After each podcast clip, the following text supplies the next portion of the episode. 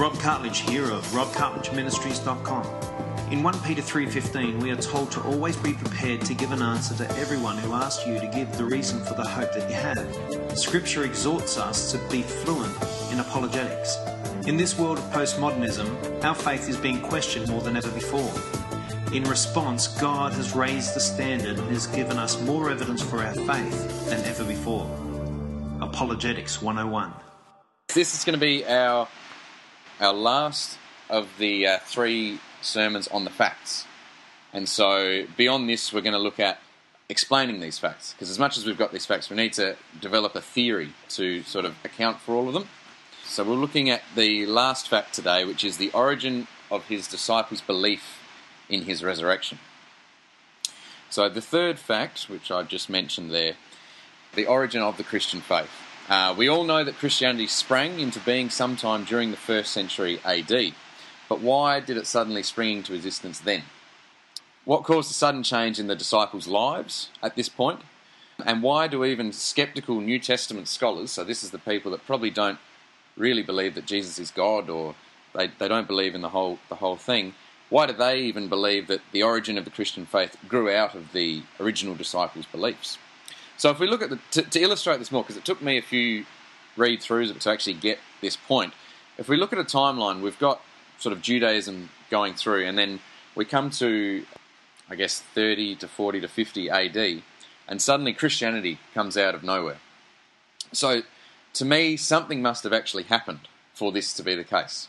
So you could argue that they invented it, or they, or that it actually happened, or you can argue a lot of things, but something must have happened. So we need to explain that that thing. So let's look at the example of the Jewish Messiah. So the Jewish people, who were the disciples, um, they didn't, they had no conception of a Messiah who would uh, come and be shamefully executed as a criminal. They thought the Messiah was going to be someone that would triumph over Israel's enemies, and I think they even thought that they would get rid of the that he would get rid of the Romans because that's who they were under oppression from.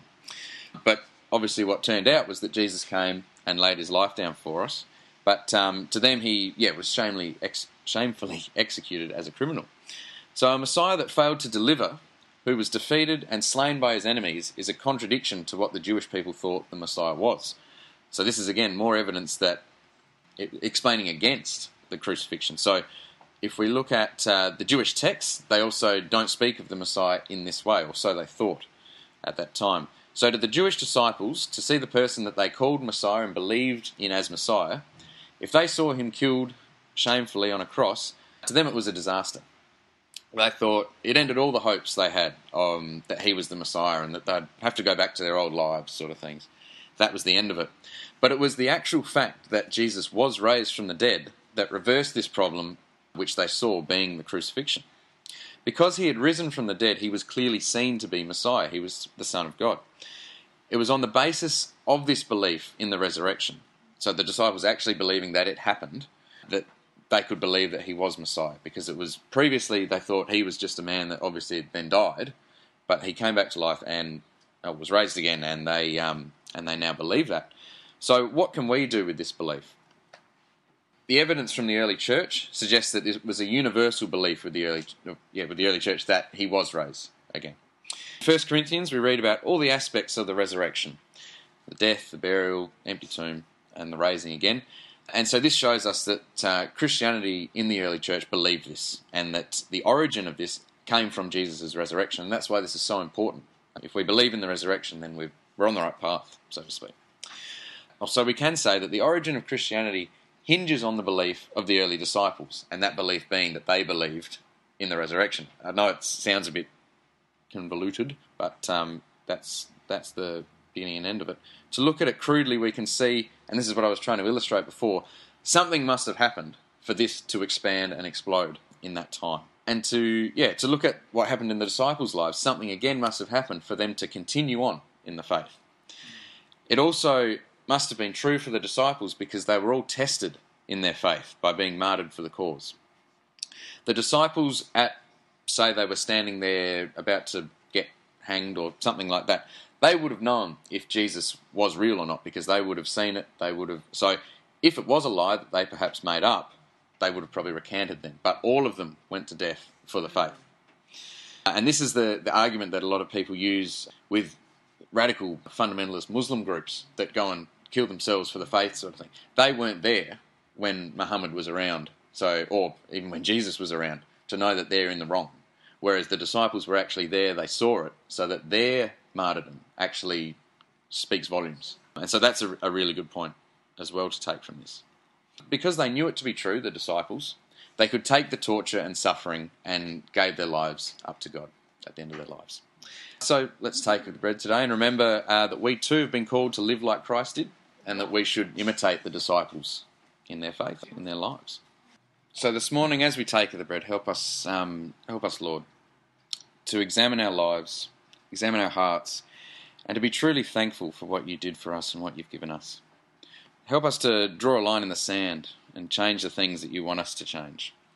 So help us take of the bread now, Lord, as a symbol of your body that was broken for us, and help us to be clean in your sight.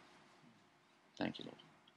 And Lord, help us to take the uh, the cordial, the juice that um, is a symbol of your blood that was poured out for our for our salvation, that was poured out by the by the Roman soldiers and and that all through the streets of Jerusalem, Lord.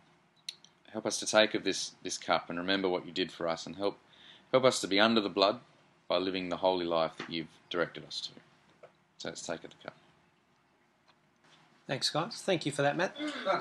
Who can tell me the difference between Christian martyrdom and Islamic martyrdom? Well, Islamic, they always believe that there's going to be um, a reward.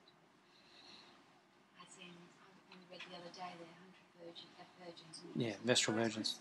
Martyrdom, um, you're not expecting anything. are you? No. But you're expecting to be with God.